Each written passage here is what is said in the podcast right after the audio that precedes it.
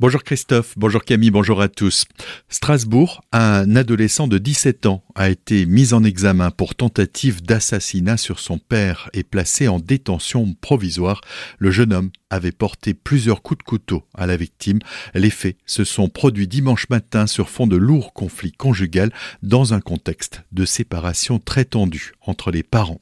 Le jeune homme aurait été témoin à de nombreuses reprises des violences exercées par son père sur sa mère. Plusieurs plaintes avaient d'ailleurs été déposées par l'épouse et le grand-père maternel selon l'avocat de l'adolescent.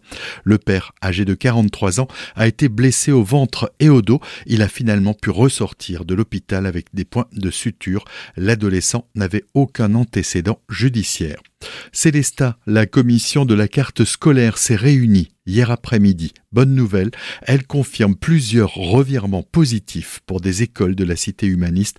L'école primaire du centre va conserver ses huit classes pour la rentrée prochaine. L'école élémentaire Jean Monnet, qui avait perdu une classe l'année passée, va conserver ses quatre classes à Villers, Neuve-Église et Kinsheim. L'ambiance, par contre, n'est pas à la fête avec plusieurs suppressions de postes. La programmation du festival de Colmar a été dévoilée hier en début d'après-midi. C'est la seconde édition de ce rendez-vous qui se veut riche et éclectique avec de belles pointures du 5 au 14 juillet prochain. On en parle avec Alain Altinoglu, le directeur artistique. Je m'intéresse à toutes les musiques, que ce soit du baroque à la musique contemporaine. On retrouve ça au festival et, ce qui m'intéresse aussi, c'est que le public entende les tubes qu'ils connaissent, mais aussi qu'ils découvrent des œuvres qu'ils connaissent pas encore. Les grandes stars, hein, évidemment, euh, Sokolov, tout le monde connaît, mais on a la chance d'avoir Emmanuel Pahud, le grand flûtiste français qui va venir le soir. Et même au concert de musique de chambre, on a des, grands, grands euh, artistes comme euh, Teti Papavrami, Génisson, euh, Franck Bralet, Frédéric Guy, etc., les Surnem Tanou. Donc on a des très grands noms, oui. Trois concerts par jour dans différents lieux à différents moments de la journée. Au Coiffus à 12h30 au théâtre municipal à 18h et enfin à 20h30 à l'église Saint-Mathieu. De quoi permettre à chacun de profiter de ces moments de musique. Toutes les formules sont possibles. Hein. On peut venir à, aux trois concerts par jour euh, pendant dix jours, mais on peut aussi euh, venir à un seul et faire euh, sa journée comme on le souhaite. Et je trouve que d'avoir cette régularité chaque jour, de savoir que à midi on a les concerts des jeunes, à 18h musique de chambre et le soir le concert prestige, souvent avec une grande formation. Donc ça aide le public, je trouve, à s'identifier dans la ville. Et puis il y a tellement d'autres choses extraordinaires à faire à Colmar. Des propos recueillis par Thibaut Kempf pour retrouver la programmation complète ainsi que la billetterie. Rendez-vous sur le site festival-colmar.com.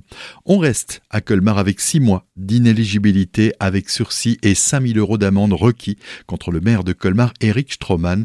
Ce dernier est au cœur d'une affaire de détournement de fonds publics accusé d'avoir tardé à suspendre un arrêté de son prédécesseur Gilbert Meyer qui prévoyait le versement d'indemnités d'un montant total de plus de 37 000 euros de façon rétroactive à Joël Munch, son directeur de cabinet. Pour sa défense, Eric Stroman indique avoir eu une arrivée compliquée à la mairie de Colmar et Joël Munch, lui, n'aurait pas été au courant de l'illégalité du procédé. Pour ce dernier, ont été requis six mois de prison avec sursis, trois ans d'inéligibilité et 5000 euros d'amende. Le délibéré est attendu le 25 mars prochain.